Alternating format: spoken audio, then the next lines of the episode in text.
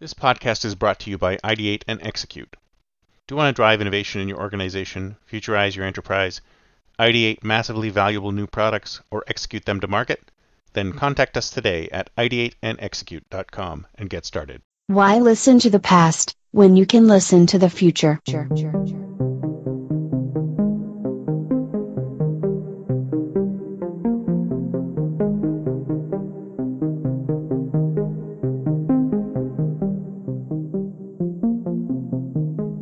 Welcome to the Think Future podcast, broadcasting from deep in the heart of Silicon Valley, California. We focus on innovation, startups, and the future, not necessarily those and not necessarily in that order. Here's your host. So we have uh, Damon, Bur- Damon Burton, right? Um, I should remember to pronounce that because my son's name is Damon, uh, from SEO National on the show today, and uh, he's going to help us demystify SEO. Yeah. because it's You know- such a mysterious blob. it's so difficult for us to figure out, especially now. I mean, I- I have a like a really old understanding of what SEO is all about uh, from years and years ago, and I'm thinking, okay, everything I hear all the time is that it changes all the time. So I have probably know nothing about SEO in 2019. So maybe you can help, like, pull the veil back a little bit and let us know exactly what's going on nowadays. Yeah, but first I got to tell you a funny story since you asked to Sure. clarify my the pronunciation of my name. So my so my wife and I we've been we've been married for 12 years and she has a twin brother and he refuses to call me Damon. Like No way. His, his name I'm Damien to him and no matter how many times you correct him he goes I don't care. You're Damien. yeah, yeah. Well, that happens to my son too. He's always being called Damien, and he's he, he always corrects everybody who calls him that. So Yeah, yeah. I get I, when I answer the phone a lot too. I'm like, "Hi, this is Damon." They're like, "Hi, David." yeah, he gets that too. yeah. All right. So, um, yeah, you, you brought up, uh, you know, the old understanding of SEO and, and things changing all the time. And the, the things changing all the time is actually something I really enjoy talking about. So I'll save that for, for the latter. Okay. Um, so the old understanding of SEO, a lot of times people think, hey, SEO is just like this thing I turn on, or I have my web guy, uh, just go put a bunch of keywords on the page, and boom, there I am. And that's always really surprising to me. Um, as we were chatting just before we, we jumped on the show, that uh, some of these things are where I've been in this for so long are just standard knowledge to me. So it's always interesting to revisit these topics that Mhm. still kind of float around to everybody else. So uh, it's not about keyword stuffing nowadays. The easiest way to explain what SEO is is actually let's just break it down from the very beginning the the, the meaning. So SEO is search engine optimization. Mhm. So it's the process of getting your website to show up at the top of Google and other search engines for words that you can monetize. Right. Now, the way that you do that is if you hyper summarize it and categorize it into into two buckets. The first bucket is what you do on your website, and the second bucket is what you do externally to your website. Mhm. So the first bucket is is not just stuffing keywords anymore and hiding text and just all those like manipulative things that often come to mind. It's, Yeah, that so- stuff's that stuff's old, right? Nobody does that anymore. But in fact, that'll probably knock you down if you do stuff like that. Yeah, that right? exactly. You can actually do more harm than good nowadays. Mhm. And like one of the things that is long dead and gone is is meta keywords. Now there's multiple meta tags. Oh, so- really? That's good to know. yeah, yeah. now you're gonna go hit up your web guy. Wait a minute. You told me these things were important. Yeah. So, you know, there's there's different meta tags. So I'm specifically talking about the meta keyword tag. Now, the meta keyword tag is as far back as 2009, so 10 years ago, Google themselves came out. Matt Cutts, who at the time was kind of one of their engineers, and was the face of uh, SEO for on Google's behalf. There's a very clear video where he just comes out and he goes, "No, we don't look at keywords." So Mhm. it's like that simple. No, meta Yep. keywords don't matter anymore. Now the reason why is is if you don't know what meta keywords are, they're this little snippet of text and code. It's it's comma separated words that you put in in the code of your website that you don't necessarily see visually. It's just kind of behind the scenes in the code. And the original intent of that that meta keyword tag is to help advise search engines what your website was about. And then understandably that got abused because you could very clearly just put whatever you wanted in there. So Google started to look for other factors that were less likely to be manipulated and, and just killed that entirely. They don't even use it anymore. Yeah, it makes sense because I mean those terms aren't even visual visualized by a human being looking at it. Yeah. Right? I mean, why would it be? Why would it make sense? Because if you think about Google's uh, target is relevancy, right? They want something that's relevant to a human being looking at it. So having these keywords in some place hidden or on white on white text or whatever, whatever kind of junk we were used to do uh, is useless. It wouldn't make any sense for, for a human being to make that assumption, right? Yeah, exactly. So a lot of times search engines, Google will say treat treat us like an everyday visitor. So um, mm-hmm. you know if, if they can't read it, we can't either. And that kind of is a is a good segue into that first bucket we were talking about about what you do on your website. Right. So the the things that you do on your website that adds to that relevancy is you know is your what is the content on your website you, mm-hmm. you, can you can for the most part only rank for what google can read now mm-hmm. obviously it can it can take in variations of words and similarities but you have to have the general context there in some capacity now beyond your content then does your website load quickly because google says nobody likes a slow website so we don't either so if your right. competitor's website's fast and yours is slow then they're going to have an advantage the other thing is, is it mobile friendly? Is it intuitive? Right. So, so those are kind of like that first category, that first bucket. So then the second bucket is what you do externally to your website.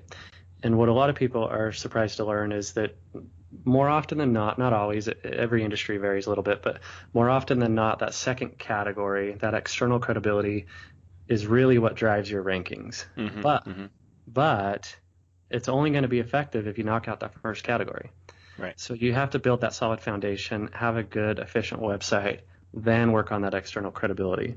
And what I mean by that external credibility is is there any buzz going on about your brand? Are people talking about it? Are people linking to your website?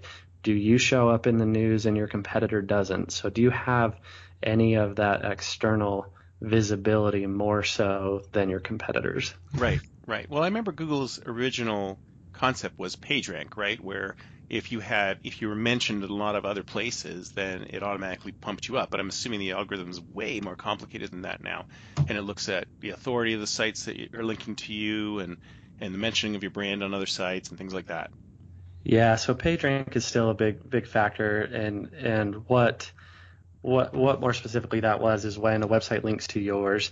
Um, you know, it's kind of like that that vote in the popularity contest. Mm-hmm. Now, it used to be a quantity play, um, quantity over quality. But in, in 2011 and 2012, Google came out with two big algorithm updates, and one of those really hammered down on the shotgun approach to backlinks because it was very easy back then to just automate and scale backlinks, but they would be on irrelevant, on random websites. Right. Um, and so then they said, okay, now it's a quality play. So now it's more important to, to get, you know, 10 backlinks from a website that is of comparable content or within your industry than it is to get 100 backlinks from just totally unrelated, low quality, unmoderated websites.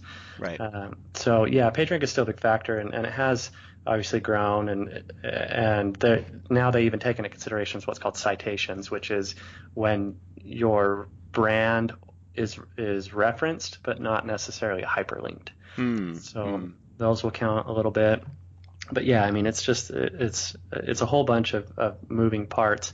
And you had asked, you know, how do you stay on on top of it with things changing so much?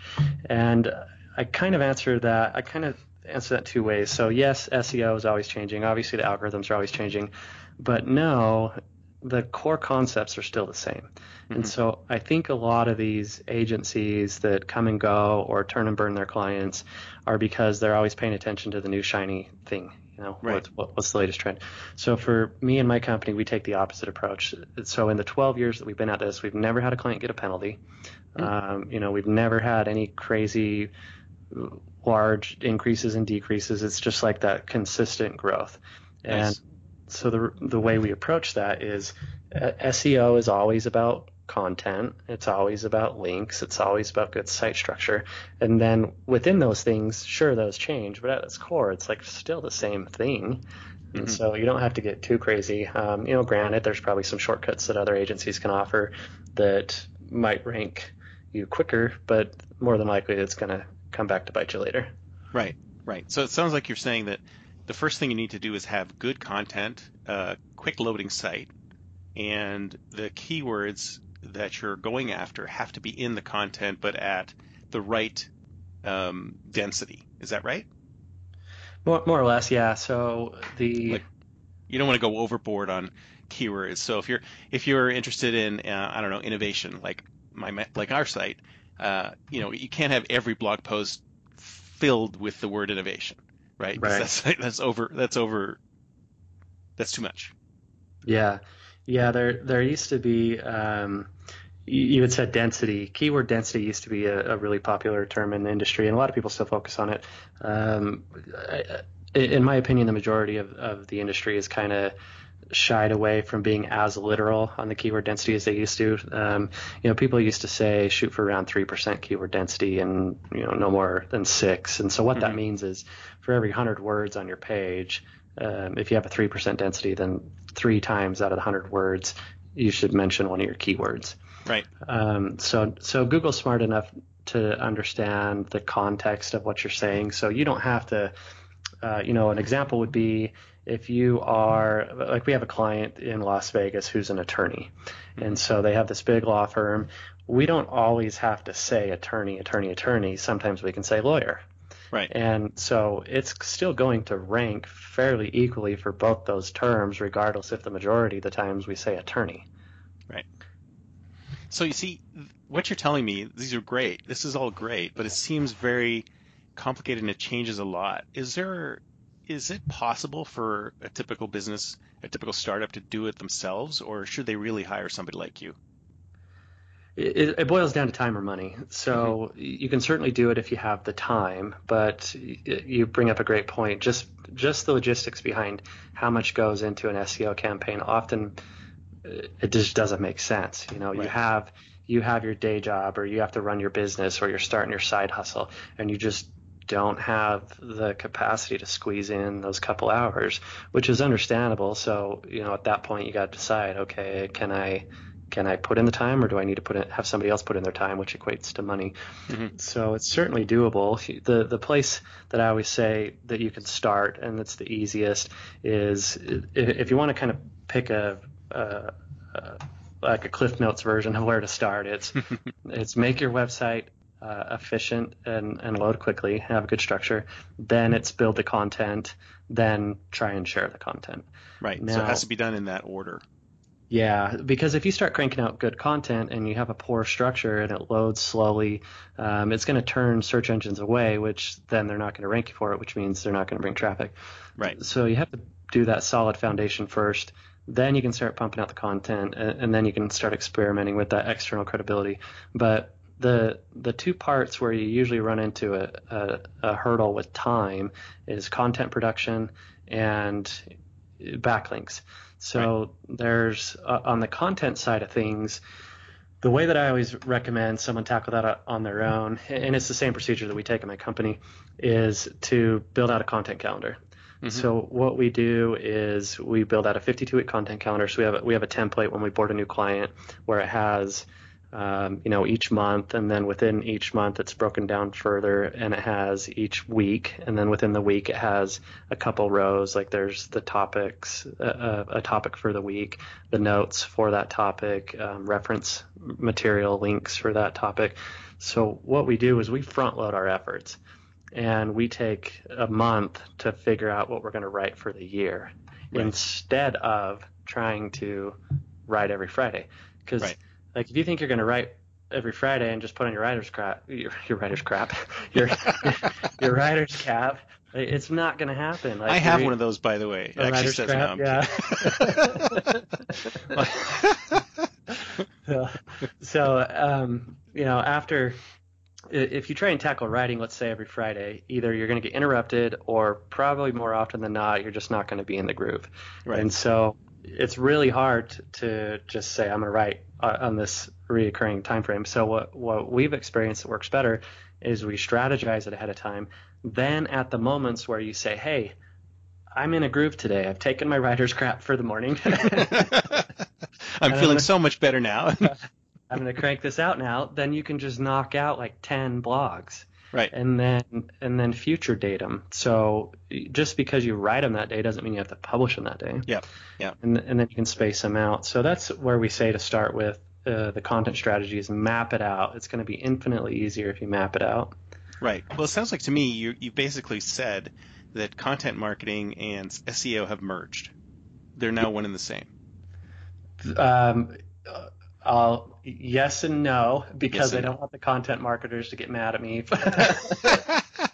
well, it sounds like content marketing. Well, here, to make them even more angry, content marketing is a subset of SEO, right? Because the SEO has has the speed, has the structure, and then it has the content as part of it, and then you have the content.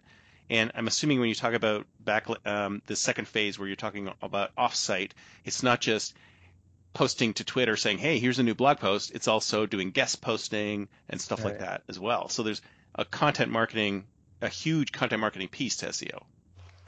Yeah, I mean, a lot of what we do is uh, so definitely content marketing is a huge part of SEO. It's it's if you wanted to, we could we could continue to simplify things and say a, a third of, um, well, I'd say, you know, 25% of. Now I'm going to corner myself in having to understand percentages. so, so we'll say we'll say 20% of SEO is uh, site structure, Mhm. and then um, let's see, we got 80% left, so we'll split that in half, and 40% is, is content, and the other 40% is external credibility. Mhm. And but those last two also overlap, and I'll, I'll give you an example. You know, some of our clients we don't we do not directly do backlinks for. We indirectly do backlinks. Right. And what I mean by that is we focus more on content. Mhm. And so by producing well researched, well written content, it's going to naturally attract backlinks, which are probably better quality than we could have done just by going out with a direct backlink effort anyway. So depending on how competitive your industry is, a lot of times it just makes sense to not directly care about backlinks because indirectly you're going to attract them anyway if you put more time towards content. Right, right. Well, okay, that's cool. Um, so what else do I have to ask you? So, what about you? Know, so I do that kind of. I do that actually. I, I sit down and I have this session that I, I run called Shut Up and Write. I don't know if you've heard about it, but it's it's a meetup where you basically it's a kind of a non-meetup. You sort of sit down with a bunch of other writers and you just write. You don't talk to each other. It's kind of weird. Mm. But at that session, I crank out three or four blog posts and then that goes into the queue. So I kind of do that. But what about people who are interested in sort of I don't even know if this is still still works for SEO is newsjacking where there's something really interesting happening Mhm. now. I'm going to write a blog post about it so I can sort of try to ride the wave of news on that. Does that work anymore or is that It does, yeah. Um, it definitely works. Uh, we don't we don't necessarily implement that as a direct strategy just because it's not scalable. right? Uh, like you can't schedule newsjacking because you don't know when the news is going to come and what it's going to be about. Yeah. Um, but if you have the flexibility or you're in a position where you can kind of keep a pulse on things, and if something comes on your radar and you can jump on it spend an hour and crank something out, then yeah, there's definitely opportunity there. Um, but I wouldn't count on it being a scalable process. Right, right. So only if something comes along and and you're able to do something quick. And then but then so like that is not that's not evergreen, right? That that's for that Yeah. particular time frame and unless you can tie it to something that's broader. So there's my question about Mhm. doing things that are contextually temporally important or evergreen. I'm assuming the evergreen stuff is way more interesting to the search engines. Yeah, well, yeah, I mean, it's going to vary by industry. So sometimes the industry it makes more sense. Uh, uh, timeliness and relevancy is more important than evergreen. Mhm. Um, so obviously, like news and politics probably make more sense to be have fresher content. Right. Um, but other industries, evergreen uh, makes a lot of sense. And and so I'll, I'll kind of dive into a big shift we're making in our content strategy right now. Is historically when we mapped out our 52 week content calendar it, it's just like what it sounds. We'd have four to five blogs per month that we'd map out, and they'd average, you know, 600 to 1,000 words. And and I don't, I don't. The only reason why I say cute, the, the word quantity is is just to give you an average. Um, I'm not a fan of matching a, a minimum word count Mm. because I think that it's more important to write something that makes sense and flows naturally and gets the point across when it gets the point across, whether it's shorter or longer. And if you start stuffing keywords, then I think at some point you, there's a point of dilution where you just start to ramble. Yeah. Um, no, I agree with you because I have that same thing. I, I try to keep it to a minimum of 500 words. And I'm going, I'm going. How can I? How how else can I fill this out? But what's yeah. the search engine looking for? Is a search engine is Google okay with less than 500 words, less than 600 words? It, it depends on what the searcher's searching for. So if right. if somebody searches, um, what are the ingredients to whatever, and yeah. then there's three ingredients, then obviously you're not going to write a thousand page, a thousand word blog post about it. Uh, so True. so True. it varies. Um, but what what we've been doing with our our so I guess if we just want a yes or no answer, yes, usually evergreen longer form content tends to perform better as an mm-hmm. average. Obviously, there's exceptions. Right. Um, so what we've been doing, and this is like right now, this is something we're in the middle of doing, is we've been we've been keeping that that content calendar, but instead of doing 52 weeks, we'll still map out 52 weeks worth of topics so we have a mm-hmm. wider selection. Mm-hmm. But then what we do is when it comes time to write, we go, okay, out of for for this month or for the next month that we're writing in advance for, out of the five available topics that we researched, these two are going to be either more polarizing or we can write longer form content and pull more data about. Mm. Mm. And so we end up just picking two now so we can write. Um, so earlier, like I said, the average of 600 to 1,000 words. Now we're going to go, you know, 1,000 to 2,000 words uh, right. as a kind of a minimum. And and so in in our testing, that's historically done a lot better. And so yeah, we're we're moving towards long form content, but like that's not the that's not the end all say all. Uh, there there's uh, exceptions, but yes, on average that tends to perform better. Okay, so ideally, you want long, um, long form content for everything, right? Because that will pull pull better. Yeah, and and there's there's a variety of reasons why. One is obviously there's there's more content within it for Google to read, and, and so it tends to be more relevant because you cover more right. um, than the keyword density thing. And then, um, you know, you can end up getting uh, what we like to do with a lot of that content is is repurpose it too, and which makes the the content even longer. And, and what I mean by mm-hmm. that is we'll take and depending on the client, if it makes sense, we'll we'll repurpose that content into an infographic or a video, right. Right. and then we'll embed that in the original post. And so now you you know your competitor has a blog post, but now you have a blog post that has text and video and images. Right. So usually when you have longer form content, it gives you more to work with as well.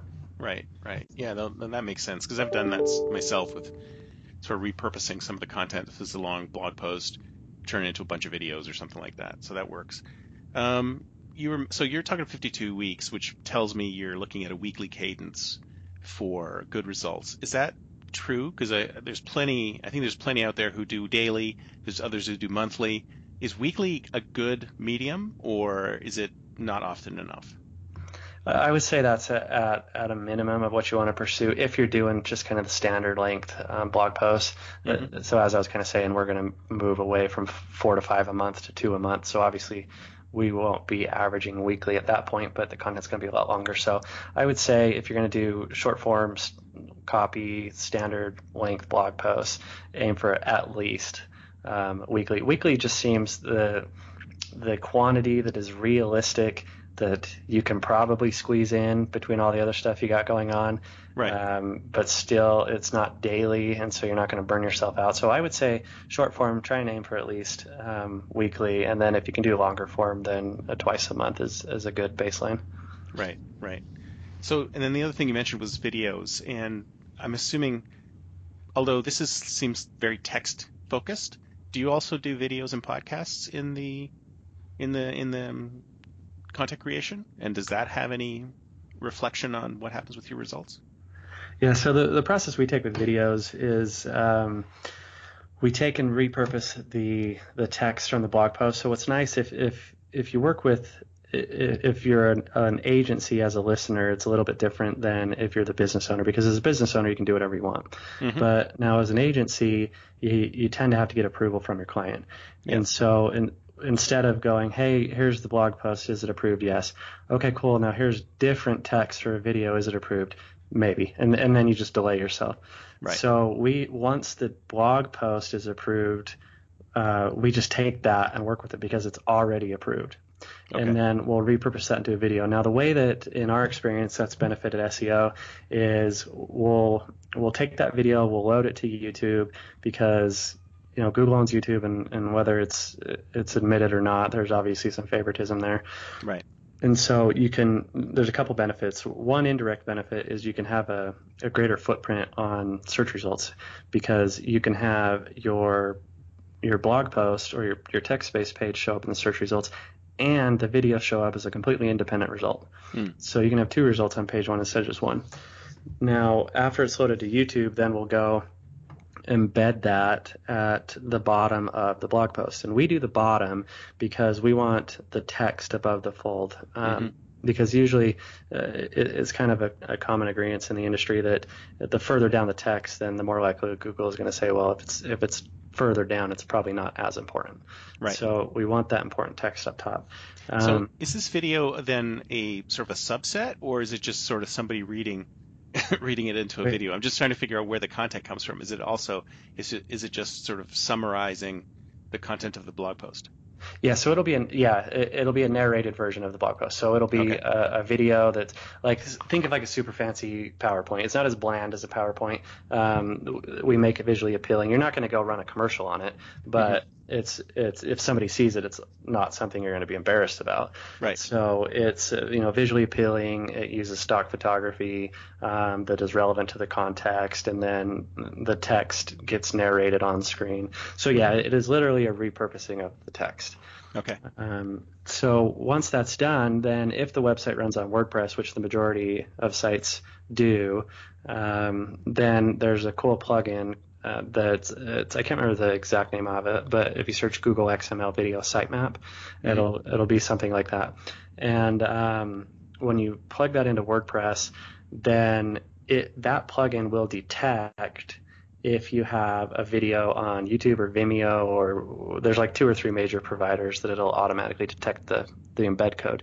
Mhm. And if it detects that, it'll automatically add that to a little XML sitemap. And and if you don't know what an XML sitemap is, is basically when a search engine comes to your website, it says I, I think there's you know here's a page I see a link within it I'm going to follow that link go to the next page and then I and then just continue that process and that's why they call it a crawler because it just crawls across these links.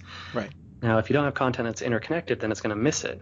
So a sitemap says Google instead of you looking for stuff I'm just going to blatantly show you everywhere Mhm. where it is. So XML sitemaps are, are pretty common with content, with text-based content, but I think a lot of people are missing the opportunity to have an XML sitemap for images and videos too. And so once you get this video XML sitemap set up, then you can uh, log into Google Search Console and then put that in there. And then every time that gets updated, you're just automatically going to ping Google and say, hey, we got a video. Right. Right. So all of this stuff that you've talked about is seems to me like a lot of work. so so you're already I'm, I mean I'm I'm sitting here going oh my god this is a lot of work and uh, so I, I'm ready to sort of say shut up and take my money so how much how much would something like this is another thing that really annoys me. There's so many companies that they're getting ripped off by these fly-by-night agencies who say, Mm. "Oh, we're going to do all this stuff for you." In fact, it happened to us too uh, a Yeah. couple years ago, and I'm like, "You guys did nothing for us." And they said they were doing SEO and content, blah blah blah. Nothing happened. So what would, what is a good number? I, obviously, you can't tell me exactly because you know it all depends on the customer, but you know how much is too much and how much is too little. Like what makes sense? So, uh, just based on the logistics of the things you have to do, um, you know, anybody that says they're going to do it for a couple hundred bucks is it's they're just taking your money and running. Right. Um, so, at the very least, and this isn't so our minimum is is somewhere around two thousand dollar a month range. Mhm. Um, it, other agencies that are just kind of a like smaller and maybe just a one man show that they can take on less clients in less competitive industries maybe if you're lucky in if you're in a, a non-competitive industry and you're not in a geographically competitive area like you're targeting just a city and not a state or a country Mhm. maybe 750 bucks a month Mhm. um, anything less than that no way like there's just no way that you can create that much content do that much Yeah. backlinks clean up that website Yeah.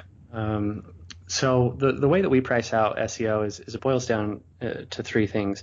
Um, I we do not do packages. So the problem that I see with packages is if you have a sales team, then the sales team it's uh, they're obviously incentivized to charge more, mm-hmm. and so clients can get oversold. Um, if you have a cheaper package, then for obvious reasons, a lot of clients are going to go just give me the cheaper one, and yep. and then you know that you're not going to deliver them results. Right. So when we take on a new client or talk to a lead, we look at three things. So the first thing is is is what is their industry?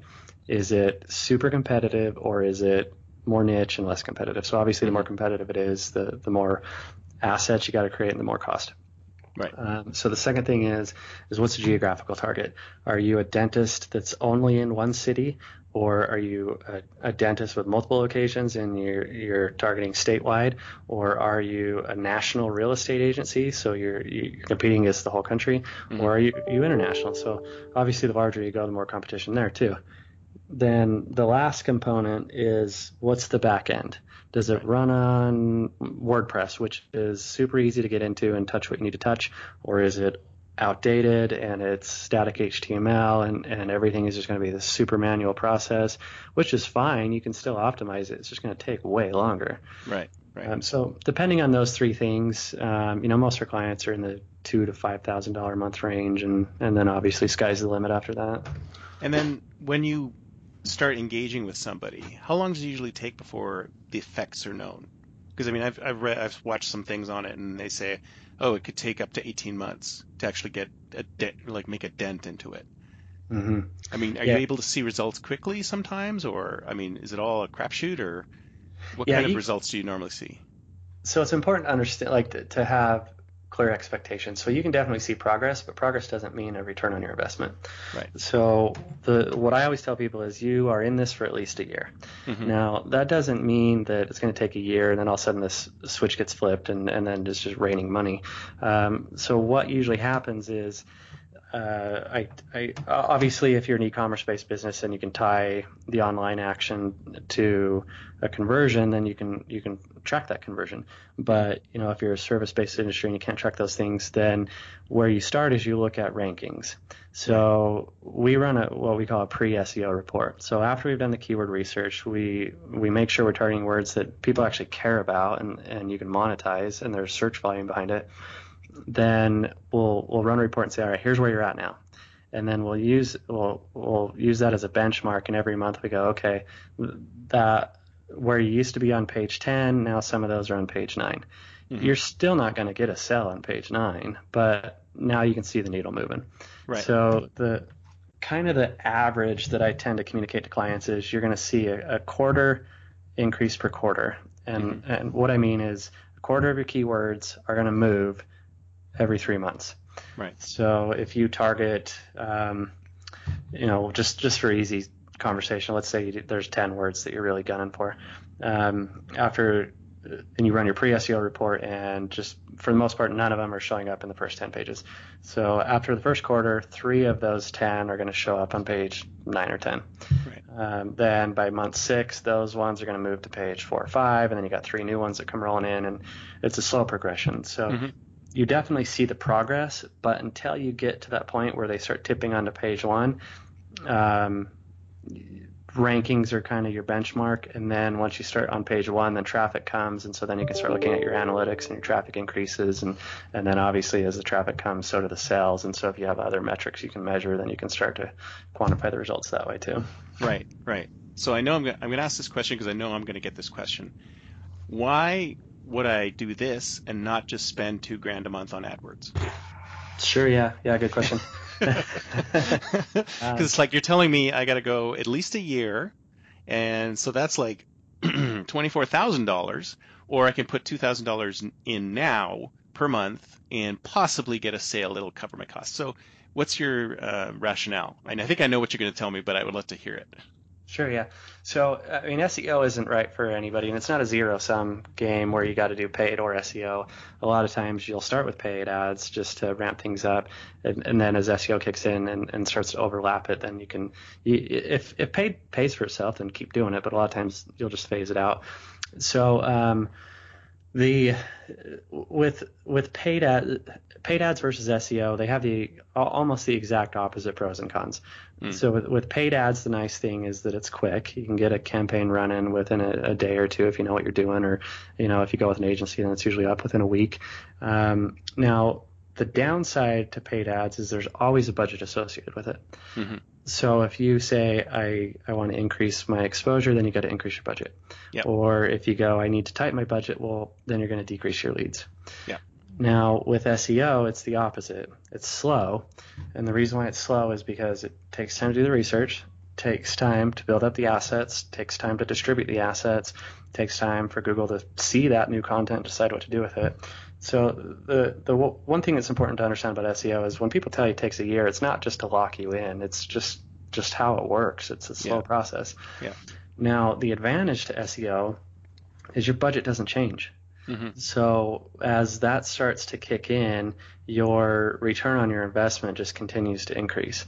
And there's um, you know, after a year, let's say you're you're doing really well, and um, usually what our clients do is is we just expand their reach. So we, we do some more research and add in some new keywords to the mix and just grow, grow, grow. Right. But if for some reason you got to go, oh, I gotta, I gotta kill this for two months. Um, while I don't advise it, you're not going to fall off the map instantly like you would if you turn paid ads off. Right. right. Um, so that's some of the reason, and then, and then some of the other reasons are um, with paid ads, people get what's called banner blindness. They mm they look at it and they just go, oh, I know that's an ad and skip over it. Yeah. So once you start getting that those top ranking positions, your potential reach is way higher. Mm-hmm. I mean, depending on the keyword, it's it's usually at least three times more clicks on yeah. an organic listing um, than a paid ad, and it's as high as you know ten times more volume. Yeah, so I had a feeling you were going to say do both, but so you did say it. Okay, cool. Um, so let's say I have no idea as an entrepreneur. I've got my website. My website is out there. I just threw it up there. It's got some content on it. How do I know that it sucks? Obviously, it doesn't show up in my search results. is there some kind of tool I can use? And I know you guys have a tool on your site. Is there some kind of tool I can use which says, "Hey, your site sucks, and this is why"? yeah, there, there's actually. Or do you guys have some secret tool that you use that does that for you? Well, we have we have in-house tools, yeah. But you know, one thing that I hope that I can communicate in this conversation is that I'm not the guy that's like we have these proprietary things and it's all like we're not mm-hmm. going to tell. Like, I think mm-hmm. that's the biggest one of the biggest red flags with an SEO company is they're like when an agency when when a customer comes to them and says, "Well, how do you do what you do?" and they go, "Oh, well, yeah. you know, it's, it's secret. Like the the word proprietary, I absolutely hate in the context of SEO conversations. Yeah, yeah. so um, no, I'll tell you exactly what we use. Um, so one cool tool that's free is is gtmetrix.com, and it's mm-hmm. m e t r i x.com. Yeah. Um, that does page speed, and I like that one way more better than Google's um, page speed test. Right. Both are free, but the problem I have with Google's page speed test is that it's super generic. It's just like oh, this something sucks, like something's yeah. too close, yeah. whatever. And half the yeah. time, stuff that it tells you, uh, a page that has issues, it's a false positive. Like right. I'll have clients that try to keep a pulse on things on their own, even though they know we're doing it, and they go, "Hey, what's this?" And and just, mm, for real, nine out of ten times, I tell them ignore it. It's just the dumbest thing, and it's wrong, and it's false positive. Yeah. So I waste more time on Google's tools than than I discover something out of wow. it.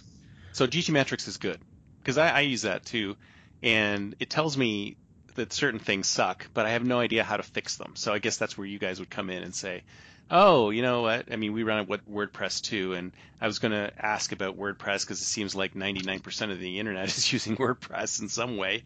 Yeah. Um, how do you? Uh, this is a question for another time, but how do you stri- uh, thin it down? Because it is pretty heavy, right? I mean, it's pretty. It's a it's a pretty robust CMS, right? It has a lot of overhead to it, or maybe maybe I'm just doing it wrong. Um, I mean, there's some pretty there's some pretty uh, standard ways to really make a positive impact. So yeah, I mean, GTmetrix. part part of the reason why I love it is, is part of the I guess the downside that you brought up is that it's very specific. So mm. I mean, if you have a technical problem, it's a technical problem. There's not there's not a simplistic way. Like if you don't know where this missing image is, like you don't know where the missing image is. So That's right. there's not like a way to there's not a way to shortcut it. Yeah. Um, but yeah, GTmetrix, you're going to have to know. Uh, I like it because it's very clear. It says not only is your page slow, but it's because of caching. And Yeah. within caching, here's the things that are screwing up caching. Yeah. Or your image is bloated, and and Google might just leave it at that, but GTmetrix will say it's bloated. Here's the actual image, and here's the Right. percent that it's bloated by. Right. Right. Um, And then you have to, of course, if you're technical at all, have to try and figure out how to debloat the, the image and all the other stuff that GT Metrics, Metrix is suggesting. But you guys would do that, right? So we would say, hey, you know, my site is in bad shape. Please do something with it or fix it up. So you go through that that initial process of cleaning it up, making sure the structure's okay, and then you move to the next step. Do you ever just do that part, or do you always do the whole thing? Uh, very rarely. Yeah, I mean, we Mhm. tend to do the whole thing because um, i- in the circumstances where we do, it's it's either some sort of referral or where we feel more comfortable with it. The reason why we usually don't do it is because um, the type of person that says, "I want to do just this," I want you to do just just this one thing, and we're going to do the rest, is probably the type of person that's going to screw it up.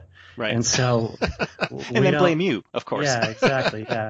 So if we're going to do something, we're going to do it all because that way we know we're going to we're going to do it efficiently and thoroughly. Yeah. Um, but I mean, there are there are ways uh, specific to WordPress. There are ways that you can get a head start. Um, like I said, I have no problem uh, just giving away the farm and educating people. There's uh, with WordPress, there's two plugins that work really great. Uh, one is WP Fastest Cache. Mhm. And there's a ton of caching plugins, but WP Fastest Cache, not only is it more simplistic in its configuration options and its interface, um, but the results are better. We used to use a, a different one called W3 Total Cache, Mhm. and that one was like super complex for a, an everyday user, but we would go in there and we knew how to configure it. But then when we started testing WP Fastest Cache against W3 Total Cache, the fastest cache would get, we would have a page that was sitting at maybe four and a half seconds uh, in how long it would take to load with Mhm. W3, and we throw WP Fastest Cache on it, and, it- and it'd go down to one and a half. Whoa, And so we started that sounds noticing, great. yeah, we started noticing clear improvements, and so uh, a couple of months ago we just removed that from our process and added the other plugin and, and just updated all our clients. So that's one WP Fastest Cache, and then with the image bloat, um, there's one called WP Smush. Mhm. Um, that one works really well to save on image load. Cool. This is this has been fantastic. Thank you so much. Um, one more thing. so we have the speed thing, right? So GTmetrix still tells you what's going on with your site for speed. Is there another tool that will help you figure out where you are, like where you are in phase two? Because you're talking about what's my footprint on the rest of the world, or is it just searching for yourself in Google and seeing where where you are? Um, so how to tackle like links and press and Yeah. things like that. Yeah. Is there any way? Yeah. Is there a tool that says, "Hey, this is where this is how I'm being seen on the internet"? Yeah, so if you want to check rankings, the, the tool that I'm a fan of is is uh, called Rank Tracker, and it's on a website called the linkassistant.com. It's link hyphen assistant. Um, I like using that tool. Um, there's another tool. We primarily use two rank tracking tools. Um, one is desktop based, so Rank Tracker is desktop based, and then the other one that we use is cloud based, and it's AWR Cloud. Um, advancedwebrankings.com, I think, is is the login. Um, now, the reason why we use two is because we use the cloud-based one for our reoccurring reports. So if, if you want to just automate the reports for your website, then you can just schedule it in AWR. Um, if you want on-demand reports, then that's why we use Rank Tracker. Mhm. Mhm. So, Very cool. Very cool. So, so um, like I said, this sounds like a lot of work. So I'm probably going to just engage you guys to do the work and everybody out there. you probably don't want to do the work either, because like like you said, uh, you need to focus on your business. You need to focus on your work, not on SEO. And it sounds like this is really an essential. It's essential essential in addition to uh, running paid ads and, and all that stuff. So I mean, people always they're they're always under budgeting how much how much money you need to throw in for marketing and sales and, and lead generation. And everyone's looking for that shortcut, but I think I don't think that the shortcut really works for the long term. So, so um, like, tell us how people can get in touch with you, where they can go.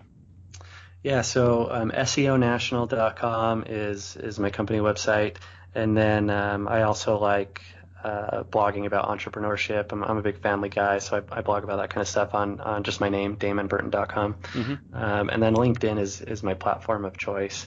Uh, where I do a lot of social media engagement on there, and and you know if if if you don't mind me throwing out um, my podcast as well, yeah, um, please.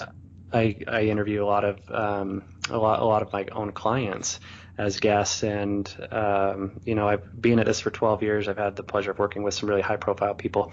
And so we, we got some good guests on. Um, the podcast is learningfromothers.com. So uh, the further back you go, the more the podcasts probably suck because, because. well, that happened to me too. So don't worry about it. but, but yeah, so that's so you can get a little business Damon and a little personal Damon. Perfect, perfect. Well, I actually had a show prior to this one way back and started from 2005 to 2009. I did something about 900 episodes of it, and it was all uploaded to a company called uh, Podshow, and they disappeared with all of my content. So oh, those original shows were pretty bad.